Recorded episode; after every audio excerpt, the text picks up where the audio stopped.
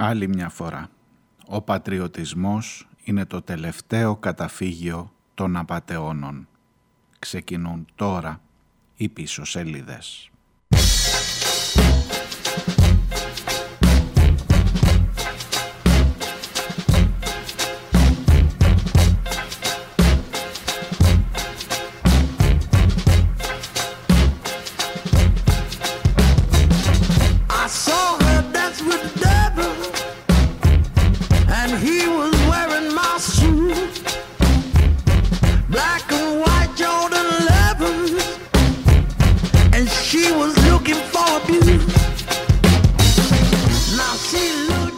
Γεια σας, καλώς ήρθατε Παρασκευή 3 ο Φλεβάρης, τελευταία μέρα της ε, εβδομάδας. Έχει ξεκινήσει και άλλη εκπομπή των πίσω σελίδων με την φράση «Ο πατριωτισμός είναι το τελευταίο καταφύγιο των απατεώνων».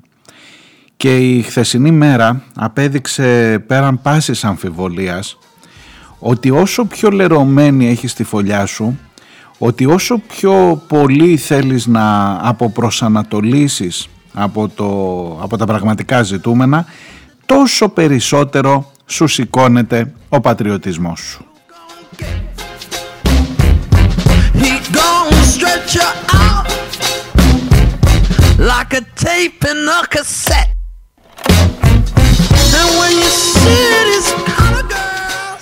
Μιλώ για την κυρία Άννα Καραμανλή. Μιλώ για την κυρία που αποφάσισε και συγγνώμη αν ε, ε, ξεφεύγω λίγο από τα πολιτικώς ε, σωστά ε, ήθη. Κατανοώ, κατανοώ το φάουλ, την πατάτα την οποία, την πανανόφλουδα την οποία πάτησε ο Βαρεμένος, ο Γιώργος Βαρεμένος, πρώην δημοσιογράφος και αυτός και η Καραμανλή πρώην δημοσιογράφος. Ε, δύο δημοσιογράφοι, δύο έμπειροι άνθρωποι στα, του δημόσιου λόγου που προσφέρουν ένα θέαμα που προσφέρουν την ε, δυνατότητα να κατανοήσεις ακριβώς με πάσα λεπτομέρεια να κατανοήσεις μέχρι κεραίας το πόσο χαμηλά έχει πέσει ο δημόσιος διάλογος. Δεν θα βάλω καμία εξίσωση σε αυτή την ιστορία. Δεν θα βάλω κανένα περιορισμό σε ό,τι αφορά την καταδίκη της κυρίας Καραμαλή διότι όπως ε, ίσως έχετε ακούσει σε αυτές τις εκπομπές το γαργάλιμα το γαργάλιμα των πιο ταπεινών κινήτρων των πιο ταπεινών αισθητηρίων της, της κοινωνίας του πιο νοικοκυρείστικου ε, αφηγήματος ε, είναι κάτι το οποίο μπορώ να σας πω με λέξεις πολύ βαριές όπως το συχαίνομαι, όπως το ότι ε, με βγάζει από τα ρούχα μου, με εξοργίζει. Προσπαθώ να βάλω τον εαυτό μου για μία στιγμή στη θέση του βαρεμένου που ήταν δίπλα και ο οποίος έκανε μία παράδεκτη κίνηση, της τράβηξε το χαρτί, το πέταξε κάτω, εν πάση περιπτώσει, τη ζήτησε συγγνώμη μετά αλλά καταλαβαίνετε ότι αν είσαι και εσύ έμπειρος και είσαι και δημοσιογράφος και είσαι και στα... θα μου πεις δημοσιογράφοι τι είναι θεοί, τι είστε δηλαδή, δεν, δεν νευριάζεις. Εγώ σκέφτομαι ότι αν ήμουν εκεί πέρα δίπλα δεν ξέρω πώς θα κρατιόμουν. Ε, βεβαίως είναι σαν να δικαιολογώ την κίνηση του βαρεμένου. Και μόνο το γεγονός ότι είναι γυναίκα και μόνο το γεγονός ότι κάνεις μια χειρονομία και τραβάς, δεν, δεν, δεν έχεις σταματήσει στα λόγια, από τα λόγια και έχεις πάει στα χέρια. Το έχεις χάσει το παιχνίδι, ξεκάθαρα. Ποιος έχει δίκιο σε αυτή την ιστορία, ξεκάθαρα είχε δίκιο ο βαρεμένος. Ξεκάθαρα χωρίς καμία περιστροφή. Η αλητία την οποία έκανε η κυρία Καραμανλή ε, την έκανε από κυρία Κυράτσα. Και συγγνώμη τώρα που εξοργίζομαι και που μιλώ άσχημα, πείτε με και σεξιστή, πείτε ό,τι θέλετε. Για να είσαι κυρία πρέπει να στέκεσαι Τέλος πάντων, ας μην το πάω στο γυναικείο κλπ. Θα μπορούσε να είναι κυράτσος, οποιοδήποτε γαργαλούσε αυτό το αίσθημα. Αυτό είναι που με πληγώνει, που με, που με εξοργίζει.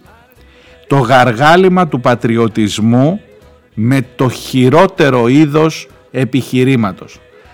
Αν δεν έχετε δει γιατί σας μιλάω και λέτε τώρα τι έπαθε αυτός και ήρθε εδώ έτσι φουντωμένος, η κυρία Καραμαλή πήγε χθες το πρωί στο στούντιο του Sky και μέσα σε όλα τα επιχειρήματά της για να δικαιολογήσει την κυβερνητική πολιτική, για να υποστηρίξει εν πάση περιπτώσει την κυβερνητική πολιτική, δικαίωμά της προφανώς, αλλά μέσα σε όλα τα επιχειρήματα ήταν η τυπωμένη, την είχε τυπωμένη τη φωτογραφία ο Τσίπρας με τη Σβίγκου, τη Ράνια Σβίγκου, την γραμματέα και την ε, Πόπη Τσαπανίδου την ίδια μέρα που έχει πέσει το Φάντομ και έχουν σκοτωθεί δύο άνθρωποι πήγε λέει στο θέατρο το βράδυ. Πήγε σε μια παράσταση, ένα αφιέρωμα στο Παλάς για το Γιάννης Σπανό που είχε επιμεληθεί η, Τσαπα... η Τσαπανίδου, η Τσανακλίδου.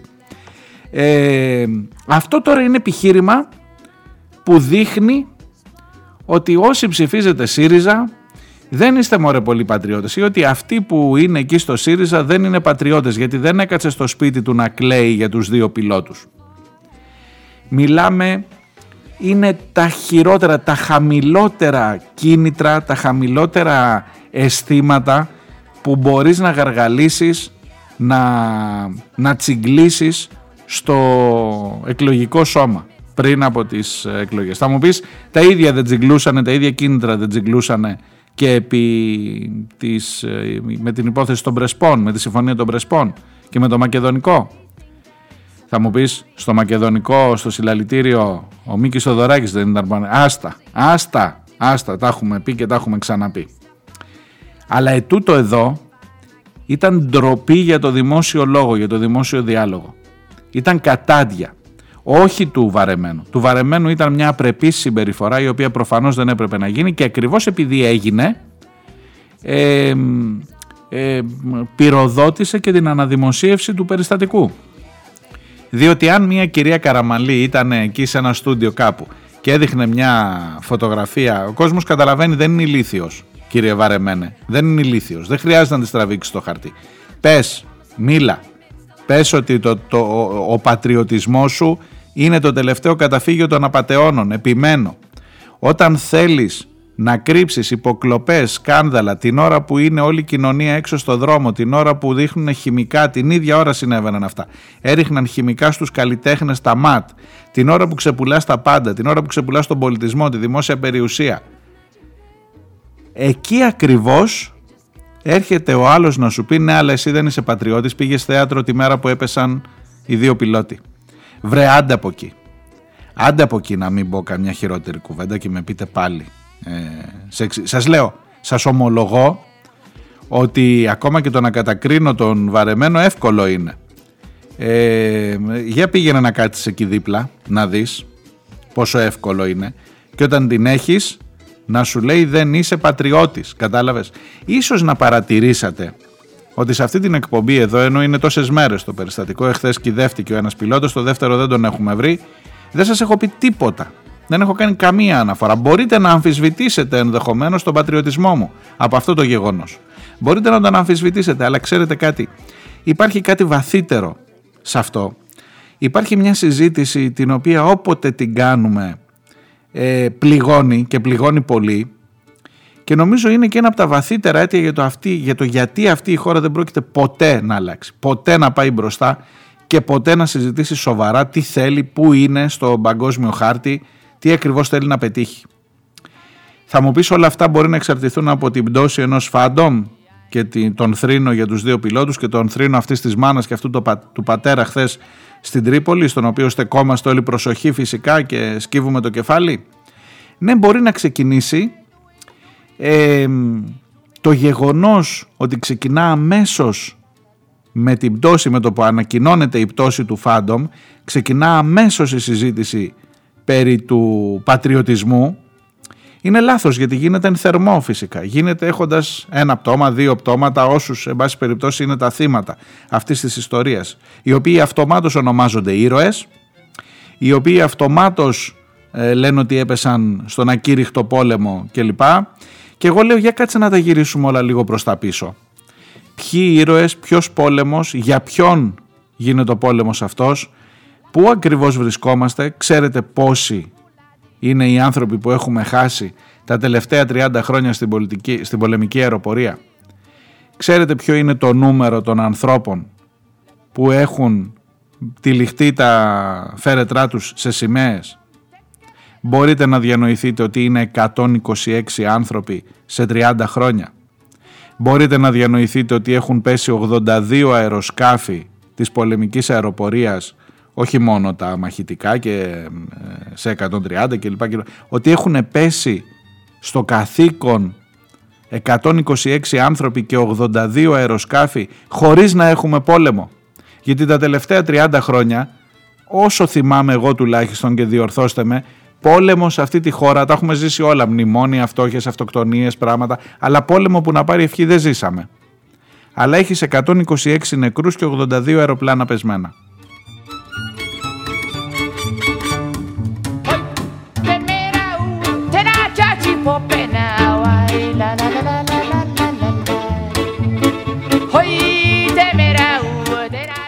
Η ασχήμια, η ντροπή του Κοινοβουλίου, η, η, η συμπεριφορά, ε, τι να σας πω τώρα, της χείριστης ε, ακροδεξιάς ιδεολογίας που μπορεί να σου αμφισβητήσει όπως ξέρετε δεν έχω, δεν τρέφω καμιά φοβερή υπόλοιψη για τον Αλέξη Τσίπρα. Θεωρώ ότι πρόδωσε ε, την ιστορία της αριστεράς και την ιστορία του αντιμνημονιακού αγώνα, ξεκάθαρα. Αλλά ετούτα εδώ που συμβαίνουν την ώρα ακριβώς που πηγαίνεις για εκλογές και την ώρα ακριβώς που βλέπεις ότι όλα αυτά τα, τα, τα θέματα υπάρχει μια λεπτούλα κόκκινη γραμμή που τα ενώνει από το αν ο Τσίπρας πήγε το βράδυ της μέρας που έπεσε το Φάντομ στο θέατρο. Μέχρι το γιατί παρακολουθούσε ο Μητσοτάκης τον αρχηγό των ενόπλων δυνάμεων είναι μια γραμμούλα που τα συνδέει και που να πάρει ευχή Πρέπει, πρέπει να τη δεις, πρέπει να την κατανοήσεις. Νομίζω ότι θα κάνω ό,τι μπορώ για να σε βοηθήσω.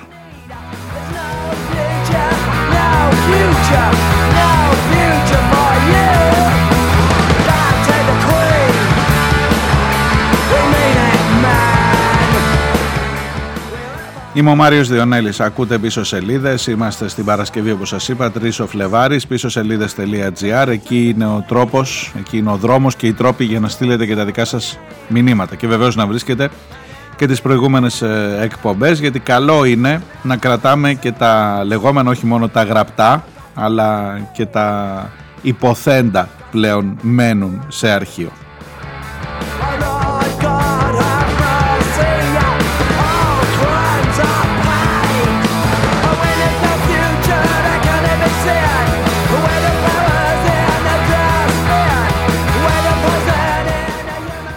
Λοιπόν, η χώρα συγκλονίζεται από ένα σκάνδαλο υποκλοπών. Από έναν πρωθυπουργό που έχοντας υπό την σκέπη του την Εθνική Υπηρεσία Πληροφοριών παρακολουθεί μεταξύ άλλων και τον αρχηγό των ενόπλων δυνάμεων και παρακολουθεί και τους γύρω-γύρω από τον αρχηγό των ενόπλων δυνάμεων όσους εμπλέκονται με το ζήτημα των προμηθειών των εξοπλιστικών προγραμμάτων.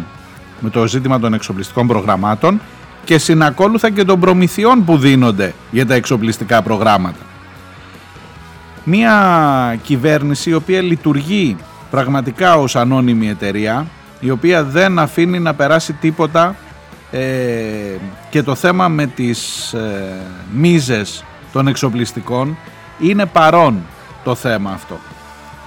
Έρχεσαι σιγά σιγά, έρχεσαι σιγά σιγά στο πώς μπορεί να συνδέεται ο πατριωτισμός της κυρίας Άννας Καραμανλή με την παρακολούθηση του κυρίου Φλόρου έρχεσαι σιγά σιγά να δεις ότι αυτοί οι άνθρωποι οι οποίοι πέφτουν στο καθήκον, τους οποίους ονομάζουμε ήρωες, δεν πέφτουν σε έναν πόλεμο. Πέφτουν για να εκπαιδευτούν ώστε την ώρα που θα γίνει ο πόλεμος να είμαστε έτοιμοι.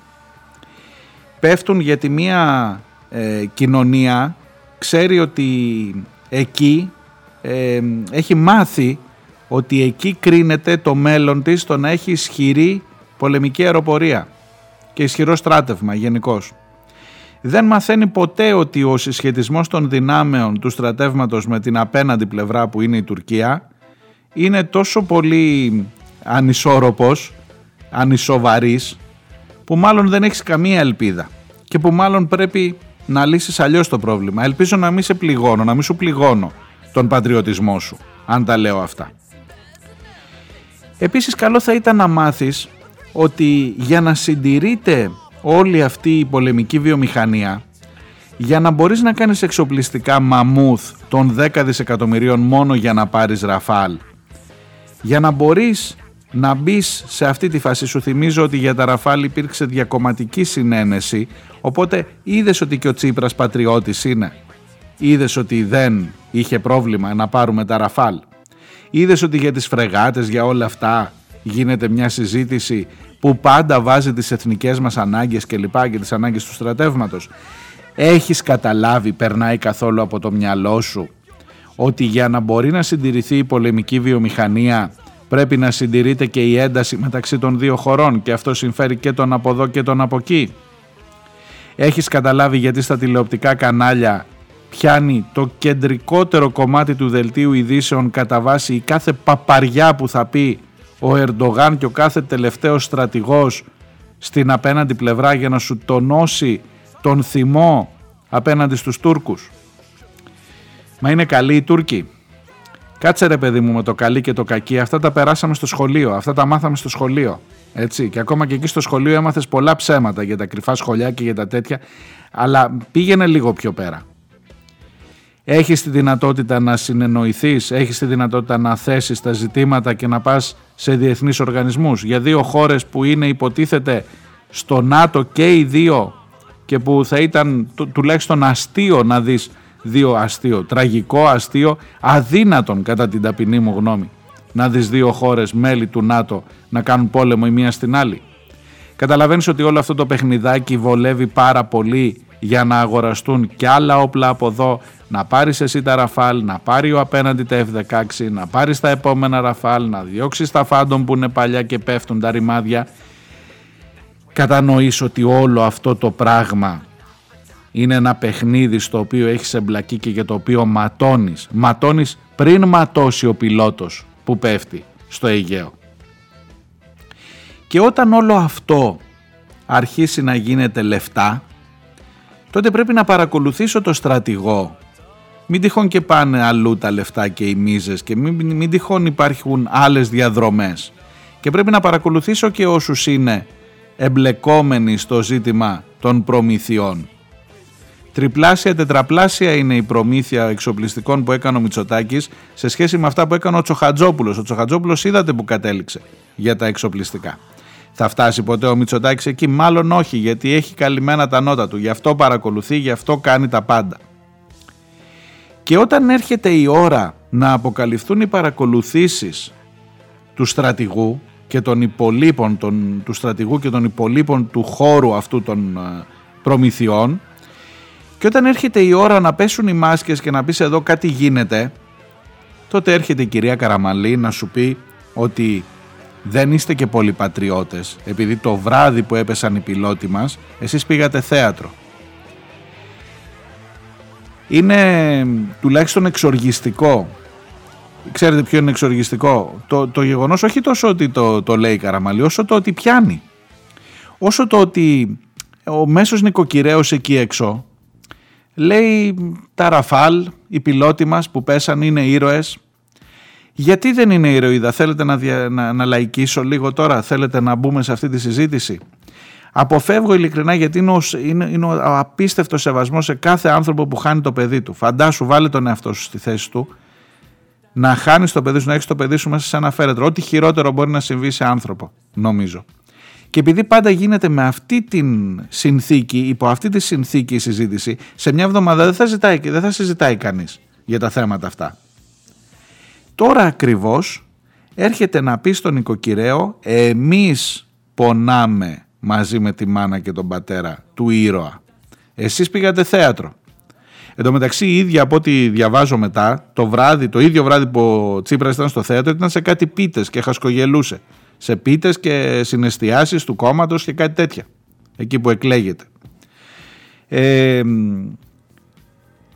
είναι ντροπή όλο αυτό είναι ντροπή το ότι η συζήτηση σε αυτή τη χώρα γίνεται με αυτούς τους όρους με αυτά τα δεδομένα να συγκρίνω το θάνατο ενός πιλότου στο Φάντομ με το θάνατο μιας ε, καθαρίστριας, μιας γυναίκας που χάνει τη ζωή της πίσω από το απορριμματοφόρο την ώρα της δουλειάς της όχι, ε. Ο άλλος είναι ο ήρωας. Η άλλη δεν είναι ηρωίδα. Η άλλη, τι να κάνουμε, έτυχε. Έτυχε, μωρέ. Θέλετε να ξανακάνουμε τη συζήτηση για τις ε, επιδείξεις στις 28 Οκτωβρίου και στις 25 Μαρτίου για το γιατί και τώρα έχει γίνει μόδα και έχουμε και τάγμα επιδείξεων, τάγμα με μοίρα επιδείξεων, πώς τη λένε αυτοί. Ε, γιατί ο ήρωας πρέπει να μας θυμίζει ότι είναι ήρωας για να τον ε, δοξάζουμε. Ο ήρωας ο οποίος ο ίδιος είναι θύμα αυτής της αλόγιστης, της ε, ακατάσχετης ε, διαδικασίας που ματώνει και τη μία χώρα και την άλλη για να αγοράζει όπλα από την Αμερική, από τη Γερμανία, από τις Ηνωμένες Πολιτείες, από τη Γερμανία, από οπουδήποτε στο καλό.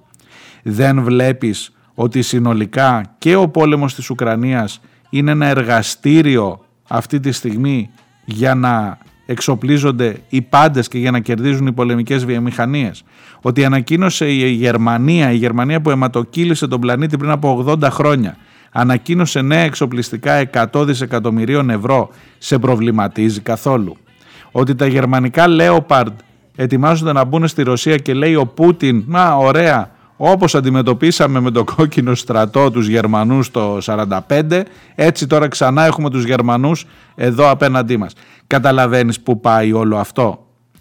Είναι πολύ φτηνό, πώς να σου το πω, είναι, είναι, είναι λίγο, είναι, είναι πρώτο επίπεδο σκέψης και θα, θα περίμενα να πας λίγο παραπέρα. Είναι πρώτο επίπεδο σκέψης. Να πικραθώ για τη μάνα που έχασε το παιδί της, προφανώς, προφανέστατα, αλλά από εκεί και μετά με αυτό το φόντος, αυτό το χαλί πάνω, να πατήσω να συζητήσουμε για τον πατριωτισμό του καθενός μας. Και αν εκείνη τη μέρα ήσουν κάπου αλλού και πήγες θέατρο, είσαι προδότης. Κατάλαβες; Είναι φτηνό, είναι χαζό, είναι γελίο, είναι ντροπή να κάνεις την κουβέντα με αυτούς τους όρους.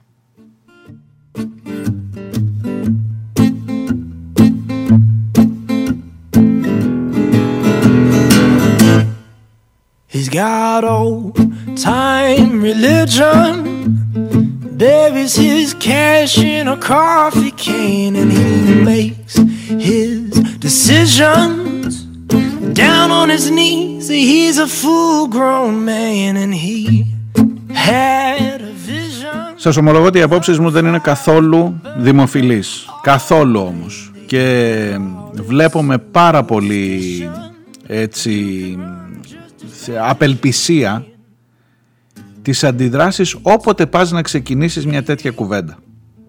Εδώ στο Ηράκλειο να ξέρετε ε, πολλές φορές έχω βαρεθεί πια, πια δεν το, μάλλον έχει γίνει, ξέρεις κουράζεσαι και από ένα σημείο και μετά. Ε, έχουμε μια γιορτή του Αγίου Μινά, είναι ο Πολιούχος. Και κάθε του Αγίου Μινά ή κάθε δύο χρόνια πετάνε από πάνω τα F-16 ξυπνάνε μωρά, με αυτό. Τέλος πάντων, τι να σας λέω τώρα. Ναι, γιατί είναι το Αγίου Μινά, είναι 11 Νοεμβρίου αυτό να ξέρετε. Ε, είναι το Αγίου Μινά και πρέπει να δοξάσουμε την και σε κάθε πολιούχο περνάει και από πάνω ένα F16. Στα Χανιά είναι νομίζω 21 Νοεμβρίου της Παναγίας. Ε, και γενικά στις υπόλοιπες. Τώρα είναι ο εορτασμός του πολιούχου έχει κουμπώσει με το F16 που περνάει από πάνω. Και μόλις πας να πεις ρε παιδιά, λίγο τα έξοδα, λίγο γιατί γιορτάζουμε έτσι; Γιατί γιορτάζεις έτσι; Δηλαδή έχω βάλει μερικά ζητήματα σε ένα δημόσιο διάλογο τοπικά έτσι τα προηγούμενα χρόνια. Ε, αν ο Άγιος Μινάς είναι και μάλιστα η εκκλησία είναι και μια πολύ σημαντική εκκλησία ένα σύμβολο του βυζαντινού πολιτισμού ας πούμε να βγάλουμε τα παιδιά ό,τι λεφτά χαρλάμε για να πετάξει το F-16 να τα δώσουμε σε δασκάλους να πάνε στα τα παιδιά μας βόλτα στα ενετικά τείχη, στα βυζαντινά μνημεία της πόλης που πάμε και μου γράφουν πάνω με το σπρέι όταν μεγαλώσουν όφη, εργοτέλης, θύρα 4 ξέρω εγώ. Και να πάω να τους πεις ότι είσαι, είναι, είναι χαζό, είναι λίγο, ε, μην είσαι μπουνταλάς πάνω σε αυτά, αυτά είναι η ιστορία. Στο... Μήπως θα ήταν καλό να δείξεις έτσι την αγάπη σου για την πατρίδα, για τον Άγιο Μινά, σου λέω εγώ. Ναι, για τον πολιούχο της πόλης, μαζί σου και με τα θρησκευτικά και με τα αυτά. Το F16 γιατί σε πραγματώνει σαν πολίτης, σαν, σαν πιστό, σαν οτιδήποτε. Γιατί συνδυάζει την πατρίδα, τη θρησκεία, έρχεται και μια οικογένεια από πίσω και νάτι, νάτι οι συνταγματάρχες που σου έτσι σε κοιτάνε από την γωνία και σου κάνουν άσχημες χειρονομίες και σου θυμίζουν τα παλιά. Ε, και γιατί πρέπει να κάνουμε επίδειξη με το F-16; Γιατί δεν βγαίνουν ας πούμε, ξέρω εγώ και οι πυροσβέστες είναι πολύ χρήσιμοι, δεν βγαίνουν στην επέτειο να καταβρέχουν με τις μάνικες στα σπίτια μας για επίδειξη. Άσε τα λες αυτά και είσαι λίγο, δεν είσαι, τι να σου πω, ξέρεις τι έχω ακούσει; Ε, από φιλότουρκος μέχρι, πώς το λένε, Τουρκία εσωτερικού, κάτι τέτοιες χαζομάρες. Τα λέω μόνος μου τώρα γιατί, εντάξει, είναι, είναι μια συζήτηση που πληγώνει αυτή. Αλλά η κυρία Καραμανλή προσπάθησε ακριβώς εκεί και το πέτυχε τελικά. Προσπάθησε ακριβώς εκεί να γαργαλίσει την πελατεία της. Να τη χαίρεστε. Να τη χαίρεστε στη Νέα Δημοκρατία. Διάλειμμα και έρχομαι σε λίγο.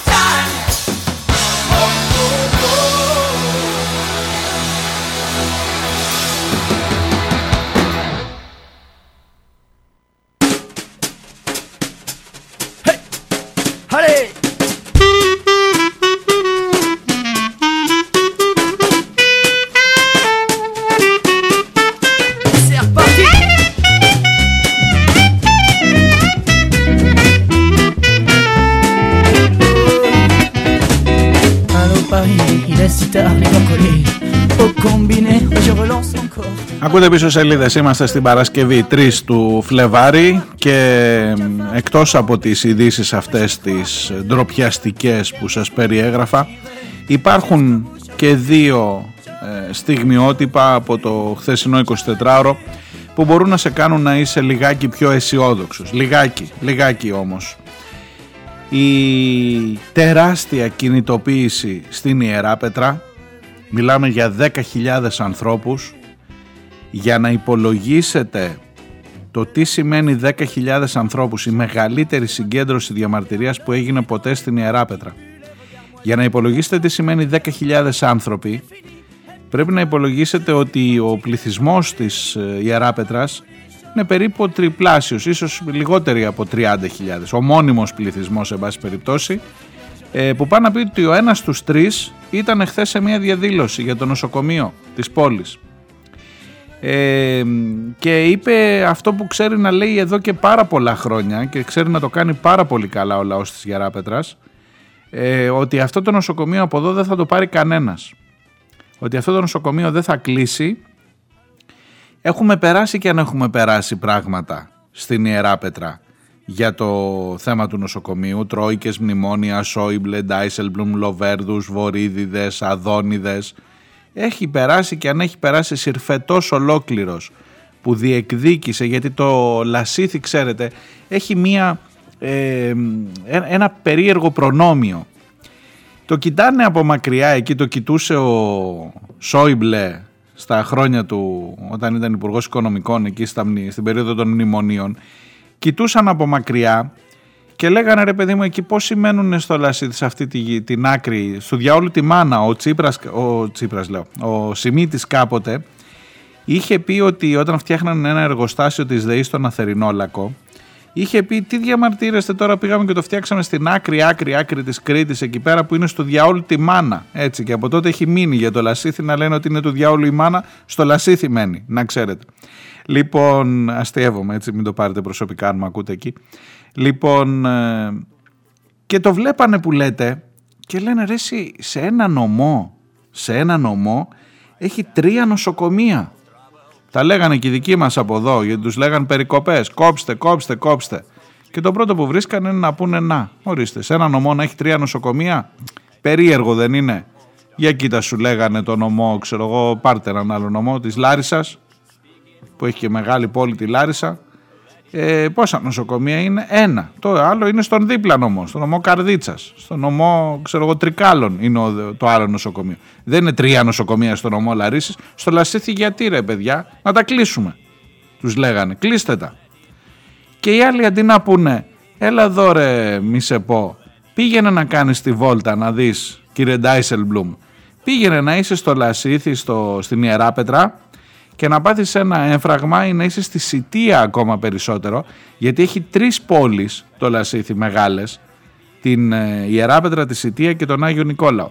Για να πας από τη μία στην άλλη, ειδικά για να πας από τη Σιτία στον Άγιο Νικόλαο, θέλεις μια ώρα. Ενώ η Λάρισα φίλε μου είναι κάμπος. Πας όπου και να είσαι πας στο νοσοκομείο. Και επίσης στη Λάρισα ο περισσότερος κόσμος μένει στη Λάρισα, δεν μένει δίπλα, ξέρω εγώ τι χωριά έχει εκεί. Έχει κάποια χωριά που τι να κάνουμε στο χωριό δεν έχει νοσοκομείο. Αλλά η Σιτία δεν είναι χωριό. Η Ιεράπετρα δεν είναι χωριό. Μένουν 30.000 άνθρωποι σε κάθε μία από αυτές τις πόλεις. Λοιπόν, για αυτοί δεν καταλαβαίνανε τίποτα και λέγανε κλείστε τα. Ένα νοσοκομείο. Κάντε ένα στη μέση, ρε παιδί μου, να τους εξυπηρετεί όλους. Και να βάλουμε όλους τους γιατρούς εκεί οικονομικά της υγείας. Και μην, μην, μην πω τώρα καμία κουβέντα βαριά. Ήταν και ένας Λιαρόπουλος σύμβουλος του Λοβέρδου, πέθανε αυτός τώρα, ήταν αυτός που είχε πει Βάστα γερούν όταν πήγε στο ποτάμι. Ο Λιαρόπουλος είχε κάνει μια μελέτη που έλεγε θα τα κλείσουμε τα τρία, να κάνουμε ένα μεγάλο. Και από τότε κρατάει η ιστορία αυτή, η κολόνια αυτή. Και έχει φτιαχτεί σύλλογος φίλων της Ιερα, του νοσοκομείου της Ιεράπετρα και είναι ενωμένος ο κόσμος εκεί. Και χθες έδειξε, κύριε Πλεύρη και κυρία Γκάγκα, δεν μπορεί να μην είδατε τις 10.000 των ανθρώπων στην Ιερά Πέτρα. Και χθες έδειξε ότι θα σας πάρει ο διάολος άμα πάτε να κάνετε τίποτα εκεί πέρα. Και το νοσοκομείο όχι μόνο δεν θα κλείσει, αλλά πρέπει να είναι αυτόνομο, αυτοδιοίκητο, να έχει γιατρούς, γιατί σιγά σιγά Υπάρχουν και άλλοι τρόποι, μπορεί να μην το κλείσουν, το αποψηλώνουν. Σου λέει δεν έχει, δεν έχει αναισθησιολόγο, δεν έχει παθολόγο, δεν έχει γυναικολόγο. Στην Ιεράπετρα δεν γεννάνε πια. Κανείς δεν γεννάει. Δεν γεννιούνται άνθρωποι στην Ιεράπετρα, γιατί στο νοσοκομείο δεν έχει. Και δίπλα από το νοσοκομείο ανοίγουν και κάτι ιδιωτικά. Τα σαΐνια εκεί που ξέρουν ότι όσο υποβαθμίζεται το νοσοκομείο, τόσο περισσότερα πελατάκια θα έχουμε στο ιδιωτικό τάδε εξεταστικό, όπως το λένε, την ιδιωτική κλινική, το διαγνωστικό κέντρο και ε, δεν συμμαζεύεται. Λοιπόν, ο κόσμος εχθές αυτοί οι 10.000 άνθρωποι, πρωτοφανές ε, νούμερο, πρωτοφανής συμμετοχή ε, για την Ιερά Πετρά, για τα δεδομένα θα σας έλεγα της Κρήτης συνολικά, είναι σαν να κατέβει και τι να σας πω, αν μένουν 5 εκατομμύρια στην Αθήνα, είναι σαν να είχε 1,5 εκατομμύριο κόσμο. Καταλαβαίνετε για τι συγκέντρωση μιλάμε. Ε, και τους αξίζει ένα τεράστιο μπράβο γι' αυτό. Και νομίζω ότι το μήνυμα ελήφθη εκεί που πρέπει. Να είστε σίγουροι. Και αν δεν ελήφθη μπορεί να κατέβουν και 15.000 και 20.000. Κανονίστε μόνο την πορεία σας. Αυτό.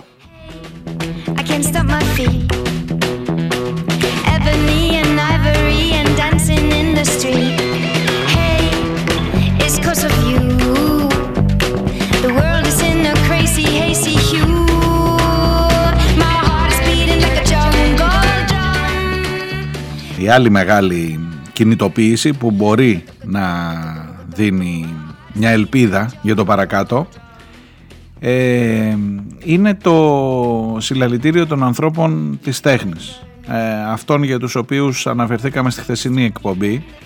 Παίρνω τα μηνύματά σας ευχαριστώ για τα καλά λόγια. Νομίζω χρειαζόμαστε όλοι τις ανάσες αυτές από την τρέχουσα επικαιρότητα με αφορμή πάντα την επικαιρότητα. Ε, εγώ τουλάχιστον σας ομολογώ ότι το χρειάζομαι και, και μ' αρέσει που βλέπω ότι ταυτίζονται, πώς να σας το πω, έρχονται τα χνότα μας πιο κοντά και καταλαβαίνω ότι και εσάς σας αρέσει αυτό.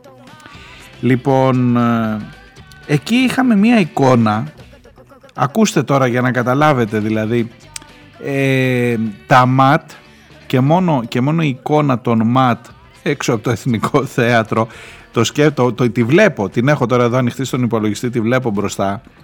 Είναι για γέλια. Δηλαδή είναι το εθνικό θέατρο πίσω και μπροστά είναι παραταγμένα τα μάτ. Ανάθεμα αν έχει πάει κανείς ποτέ από αυτούς μέσα στο θέατρο. Δηλαδή σε αυτή την κυβέρνηση, με αυτή την κυβέρνηση, είδαμε ματ στα πανεπιστήμια, είδαμε ματ στα θέατρα και δεν ξέρω πού αλλού θα τα δούμε μέχρι να έρθουν οι εκλογές. Βέβαια από ό,τι φαίνεται ε, σας είπα, δημοσκοπήσεις, ξέρεις, μάλλον θα την ξαναλουστείς την παρέα αυτή, έτσι όπως πάνε τα πράγματα. Αλλά το τι ακριβώς συμβαίνει, άσχετα με το τι θα ψηφίσει ο κόσμος, δεν μπορεί να μην το παρατηρήσεις. Κοιτάξτε ποιο ήταν το σκηνικό.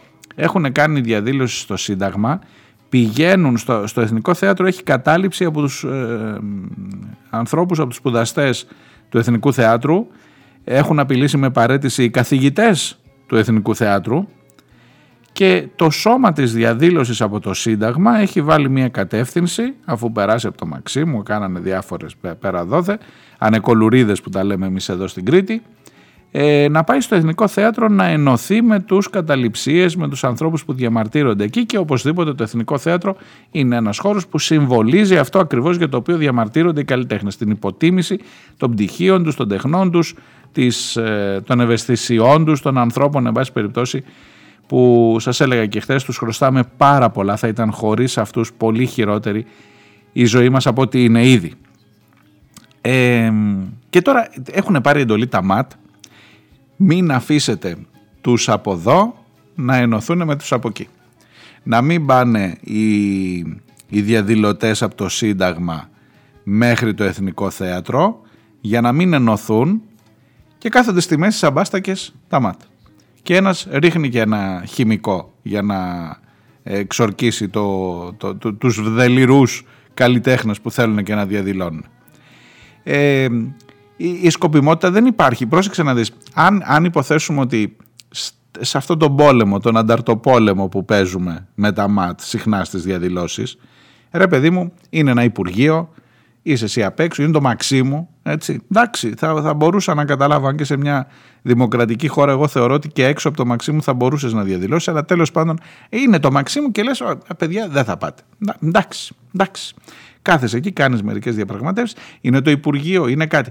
Το Εθνικό Θέατρο που είναι μέσα ήδη οι διαδηλωτές, γιατί είναι στόχος, δηλαδή εκείνος που έδωσε την εντολή μην τους αφήσετε να φτάσουν να ενωθούν με τους υπόλοιπους. Ε, σε μια δημοκρατική χώρα, λέω, που οι, οι από εδώ και από εκεί θέλανε, γιατί στο Υπουργείο, προφανώς είναι μέσα ο υπουργός, ε, δεν θέλει τώρα να φτάσουν μέχρι την πόρτα του οι διαδηλωτές και σου λέει βάλε. Αλλά στην περίπτωσή μας, αυτοί που ήταν στο θέατρο θέλανε να ενωθούν με τους άλλους, οι άλλοι θέλανε να πάνε στο θέατρο και μέσα στην πέρα στα και είναι τα μάτια. Κάποιος έχει δώσει εντολή να μην τους αφήσετε να μπουν. Δηλαδή, εκτός από ηλίθιο, εκτός από χαζό σαν σκηνικό, είναι και τόσο προκλητικό που σου δείχνει ότι είναι, είναι στον πυρήνα των ε, στοχεύσεων της κυβέρνησης η, η αναστολή, η παρεμπόδιση, εν πάση περιπτώσει, και της ελεύθερης διαδήλωσης. Ρε παιδί μου, εγώ είμαι διαδηλωτής, θέλω να πάω να διαδηλώσω και χωρίς να πάω να. Δηλαδή, αν πηγαίνανε στη Μενδόνη, να πω εντάξει, ε, καταλάβατε τι θέλω να πω, μην επαναλαμβάνομαι τώρα. Ε, είναι σημεία των καιρών, ξέρω κι εγώ, τι να σας πω, δεν ξέρω.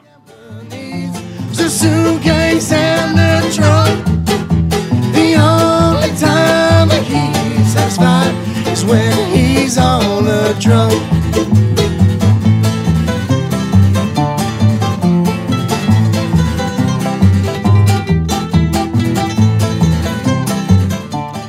Σας έχω πει πολλές ιστορίες από την Κρήτη σήμερα. Θα σας πω άλλη μία έτσι για να καταλάβετε λίγο πόσο και τα ΜΑΤ έχουν μπει σε μία λογική.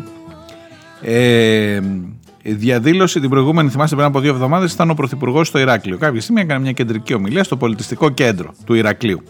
Λοιπόν, και υπάρχει και ένα, ένα σώμα διαδηλωτών πάλι, εργατικό κέντρο, σωματεία, φορείς τέλος πάντων, που θέλουν να πάνε να διαδηλώσουν. Ε, τους κόβουν εννοείται κάτι χιλιόμετρα πριν ούτε βλέπαν το κτίριο είναι ο οδός Χαριλάου Τρικούπη λέγεται αυτή ούτε βλέπανε το κτίριο του πολιτιστικού. Τι να σας πω τώρα τη γεωγραφία του Ηρακλείου την ξέρουν στην καινούργια πόρτα είναι ο φραγμός των ΜΑΤ και από εκεί για να πας στο ε, πολιτιστικό κέντρο με τα πόδια θέλεις τουλάχιστον 10 λεπτά. Δηλαδή ούτε, ούτε βλέπεις καν Ρε παιδιά, αφήστε μας πιο εκεί να πάμε, να αυτό, να ανοίξουμε το πανό μας, αυτό. Όχι. Και μάλιστα διατυπωμένο, μου το λέει επικαλούμε τον πρόεδρο του εργατικού κέντρου στο Ηράκλειο, ε, το Στέλιο το Βοριά, ο οποίος όταν έκανα το ρεπορτάζ για να γράψουμε στην εφημερίδα τι έγινε, μου λέει, κοίταξε να δεις, μας είπαν ξεκάθαρα ότι καταλαβαίνετε τώρα, δεν πρέπει να φτάσετε εκεί κοντά για να μην ε, πληγεί η εικόνα του Πρωθυπουργού. Γιατί δεν μπορεί τώρα να είναι. Εκεί έχει τον κόσμο που μιλάει, αυτά δεν μπορεί να είστε κι εσείς. Και, χαλάει εικόνα. Δηλαδή τα ΜΑΤ έχουν πάρει σκηνοθετικές οδηγίες. Δηλαδή είναι λίγο ένα παιχνίδι σκηνοθεσίας που παίζουμε. Έτσι και στο πλάνο εκεί που κάνει ο γερανός από πάνω, ξέρω εγώ, και δείξει ότι στην άκρη είναι και κάτι που φωνάζουν. Δεν είναι σωστό, ρε παιδί μου. Δηλαδή χαλάει το πλάνο. Βγαίνει από εκεί γιατί εμποδίζεις. Έτσι και, και εμείς το κάνουμε καμιά φορά στην τηλεόραση. Είναι ένας περίεργος.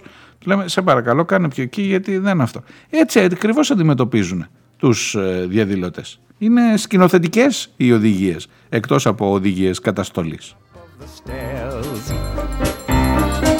If I told you once, I told you twice, I was held in the grip of incurable vice. Δηλαδή θα έρχεται ο μπάτσος και θα σου λέει είσαι στο πλάνο. Κάνε πιο εκεί, κατάλαβες. Σα ευχαριστώ. Μου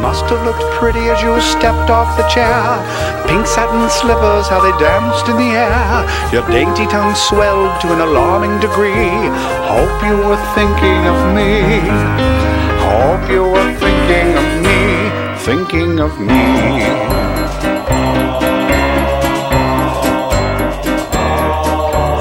told you twice, I told you two thousand times, my dear, never to fall in love with a man who's broken beyond all repair. I knew from the very start you'd end up right here. So queer. Now you've left me with naught but a suicide note and the lock of your hair. Και μέσα σε όλα αυτά, μέσα σε αυτό το κλίμα, πρέπει να εμπιστευτείς την κυβέρνηση της Νέας Δημοκρατίας ότι φέρνοντας την τροπολογία για τον Κασιδιάρη προασπίζει τα δικά σου δημοκρατικά δικαιώματα και φροντίζει ώστε η χώρα να μην κατρακυλήσει ξανά στο να έχει φασίστες μέσα στο κοινοβούλιο. Ε, το γεγονός ότι η διάταξη αυτή, θα συζητήσουμε πολύ για αυτή την επόμενη εβδομάδα από ό,τι φαίνεται, διότι το αφήσανε υποτίθεται για πέντε μέρες να σιτέψει λίγο το θέμα και την επόμενη εβδομάδα θα ψηφιστεί η, η διάταξη. Ακόμα και με τις ψήφους της Νέας Δημοκρατίας θα περάσει, δεν τίθεται θέμα. Ο ΣΥΡΙΖΑ έχει πει ότι δεν θα είναι με τοπική σύγκρουση σε αυτό, από ό,τι φαίνεται, αλλά βάζει το ζήτημα του να υπάρχει μια σαφής αναφορά στο ναζισμό, γιατί άμα διαβάσετε, θα τα πούμε την επόμενη εβδομάδα, θα, θα ασχοληθούμε πολύ με αυτό. Ε, δεν είναι σαφές το τι ακριβώς ε, ορίζεται ως παράνομο κόμμα και το τι ακριβώς ορίζεται. Αν δεν βάλεις ένα πολιτικό πρόσημο στην Ευρώπη και όσοι τουλάχιστον βλέπουν λίγο εκτός συνόρων τι γίνεται στην Ευρώπη ε, αυτό που γενικώς καταδικάζεται είναι ο ριζοσπαστισμός. Δηλαδή αν κάποιος ε, αυτή τη στιγμή υποκινεί το να βρεθούν διαδηλωτές στην Εράπτρα 15.000 άνθρωποι, άσχετα από το τι είναι, δεν χρειάζεται να είναι φασίστας, ε, έχει αρχίσει να δημιουργεί δεδικασμένο ριζοσπαστισμού που μπορεί και να είναι εναντίον σου αν αύριο θέλεις αυτό να το εκφράσεις και πολιτικά. Είναι πάρα πολύ περίεργη η διάταξη αυτή, έχει πάρα πολλά σημεία που χρειάζονται προσοχή και μάλλον ενώ θέλεις, όλοι θέλουμε, προφανώς. Πρέπει είναι κανένας από εδώ που συζητάμε που να θέλει να δει τον Κασιδιάρη στη Βουλή ξανά ή τα ανδρίκελα του Κασιδιάρη στη Βουλή. Ε, ενώ ο στόχος ε, είναι ας πούμε θεμητός, τελικά ο σκοπός δεν αγιάζει τα μέσα γιατί μπορεί να σου γυρίσει μπούμεραγκ. Κρατήστε το μέχρι εδώ, δεν θα πω τίποτα γι' αυτό σήμερα. Θα είναι το θέμα των επόμενων εκπομπών. As your muscles were twitching in their final plea. Hope you were thinking of me. Hope you were thinking of me. Thinking of me. Thinking of me. Thinking of me. Και μια σκέψη για την υπόθεση Θεοδωρικάκου, ο οποίος όπως βλέπετε όχι μόνο δεν έχει παρατηθεί, παρετηθεί, αλλά κάνει και μηνύσεις. Η σκέψη που τριγυρνά στο μυαλό μου, επειδή πλέον το έχει πάρει ε, το μέγα επόμου το θέμα αυτό και επειδή ο Μαρινάκης αυτή τη στιγμή φαίνεται ειδικά με τον Τάκη Θεοδωρικάκο να έχει θυμώσει για κάτι και αφήνει το Βασίλη Λαμπρόπουλο, του δίνει το δικαίωμα, ο οποίος είναι καλός ρεπόρτερ αστυνομικός, δεν χρειάζεται βέβαια να το πω εγώ, ε, να βγάζεις στη φόρα και τα SMS του Θεοδωρικάκου και τα SMS του ε, αρχηγού της ε, ε, αστυνομίας, πώς το λένε, της ε, άμεσης δράσης, του επικεφαλής, και τα, τις φωτογραφίες και, και έχει πολύ να βγάλει ακόμα από ό,τι φαίνεται. Ε, με προβληματίζει το γεγονός ότι αυτή τη στιγμή το τι μαθαίνουμε εξαρτάται από το πόσο αφήνει τον συντάκτη του, το Μέγκα. Ε, ξέρεις, έχω, έχω μια σκέψη ότι ρε παιδί μου είναι ο μόνος που κάνει τέτοια πράγματα, που πήγε να βγάλει λάδι το γιο του. Ε, υπάρχουν, ένας καλός ρεπόρτερ ε, εξαρτάται το ρεπορτάζ, δηλαδή μπορεί να υπάρχει και άλλο τέτοιο ρεπορτάζ για άλλα πρόσωπα ε, που όμως ε, εφόσον το μαγαζί δεν θέλει δεν προχωράνε. Το πόσο προχωράει σε αυτό και το ότι ένα μέσο ενημέρωσης που ανήκει στο Μαρινάκι που έχει τη σχέση αυτή που έχει, εν πάση περιπτώσει μίσους και πάθους με το Μαξίμου, διαλέγει να βγάλει για τον έναν ε, πρέπει να με ικανοποιεί εμένα Φυσικά με ικανοποιεί με την έννοια του ότι εδώ ξεσκεπάζονται πράγματα και θάματα. Και ακόμα πιστεύω, παρόλο που δεν παρετείται, ότι ο Θεοδωρικάκος μετράει μέρες σε αυτή την κυβέρνηση. Αλλά καθίστε να το δούμε. Το άλλο όμως, με το πώς λειτουργούν τα μέσα ενημέρωσης, νομίζω ε, χρειάζεται συζήτηση και αυτό πολύ ακόμα. Just make a way to beat a bambino. It's like a vino. Kid, you're good looking, but you don't know it's cooking till you. Hey, mambo, mambo Italiano. Hey, mambo, mambo Italiano. Oh, oh, oh. You mixed up Siciliana. It's so delicious. Everybody come capisce how to mambo. Ο φίλος ο Αντώνης μου στέλνει ένα κείμενο του Γιώργου Καραϊβάζ από τον Δεκέμβρη του 20. Η ζωή μας είναι ένας απροσδιόριστης μορφής και τροχιάς κύκλος.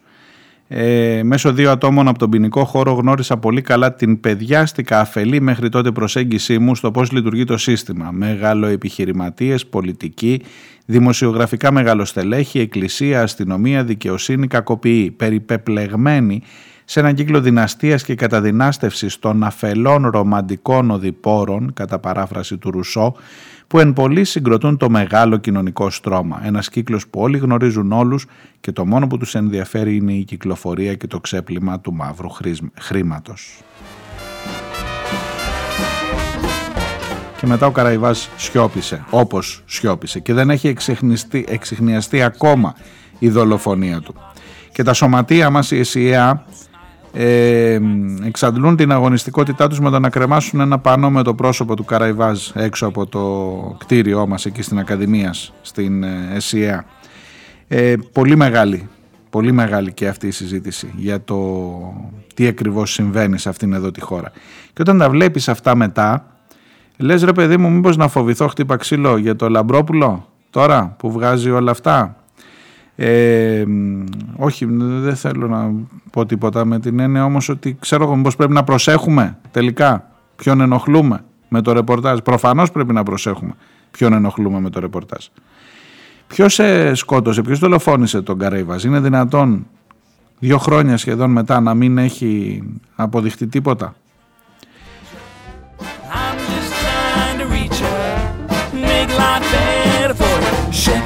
Break it, don't you do the devil's dance, baby.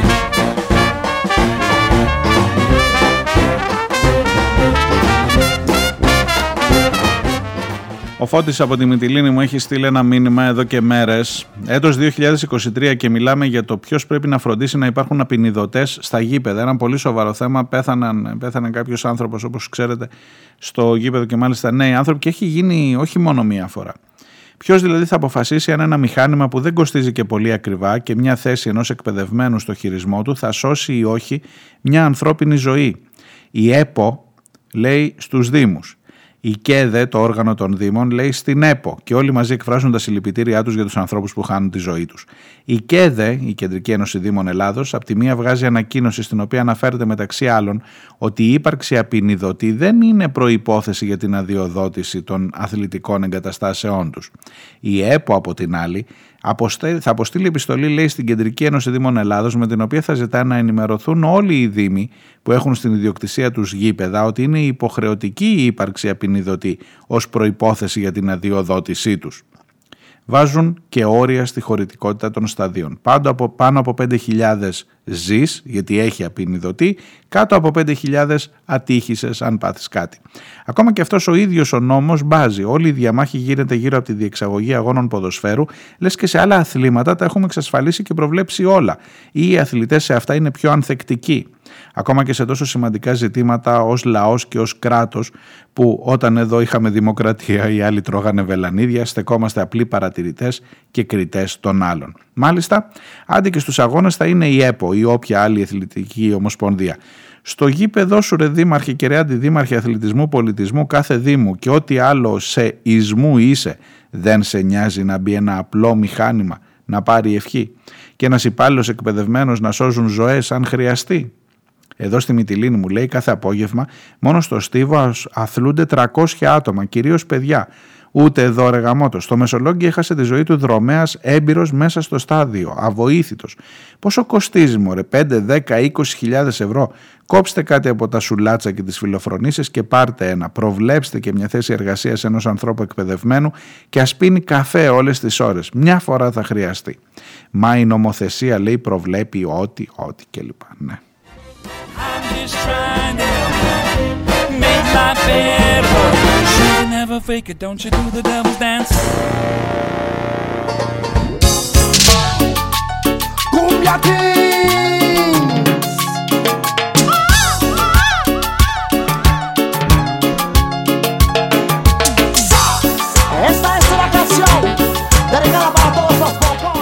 Χρυσούλα από τη Ρόδο, Χρήστο από τη Δράμα. Ε, παίρνω τα μηνύματά σας για την ε, χθεσινή εκπομπή. Να είστε καλά, να είμαστε καλά, τουλάχιστον να προβληματιζόμαστε.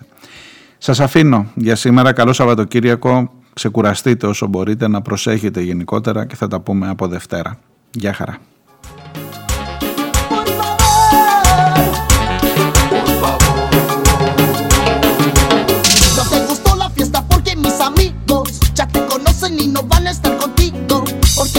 que te